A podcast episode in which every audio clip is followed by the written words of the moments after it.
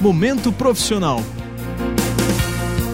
Dicas de carreira e sucesso com o professor Menegatti.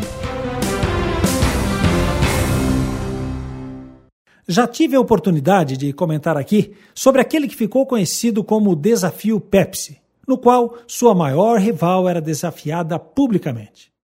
A dificuldade com a interpretação das constatações do desafio Pepsi começa com o fato de que elas se basearam naquela que a indústria chama de teste do golinho.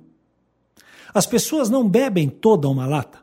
Elas tomam um pequeno gole de um copo de cada uma das marcas testadas e faz a sua escolha. Agora, suponha que eu lhe peça para testar um refrigerante de modo um pouco diferente. Por exemplo, você leva para casa uma caixa de bebida e me diz o que acha daqui a algumas semanas. Isso mudaria a sua opinião? Claro que sim. O teste do golinho dá um resultado e o teste de uso feito em casa dá exatamente o oposto. No teste do gole, os consumidores podem provar três ou quatro produtos diferentes em sequência, tomando um ou dois pequenos goles de cada um. Um gole é muito diferente de sentar-se e tomar a bebida inteira.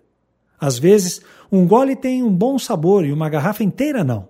Se você fizer somente o teste de goles, os consumidores irão preferir o produto mais doce. Mas quando eles têm que beber toda uma garrafa ou lata, essa doçura pode se tornar excessiva ou mesmo enjoativa. A Pepsi é mais doce que a Coca. Por isso, tinha uma grande vantagem no teste de goles. É por isso que os testes de uso doméstico dão melhores informações. O usuário não está num cenário artificial. Ele está em sua casa, sentado diante da TV, e sua maneira de sentir nessa situação reflete melhor como ele irá se comportar quando o produto chegar ao mercado.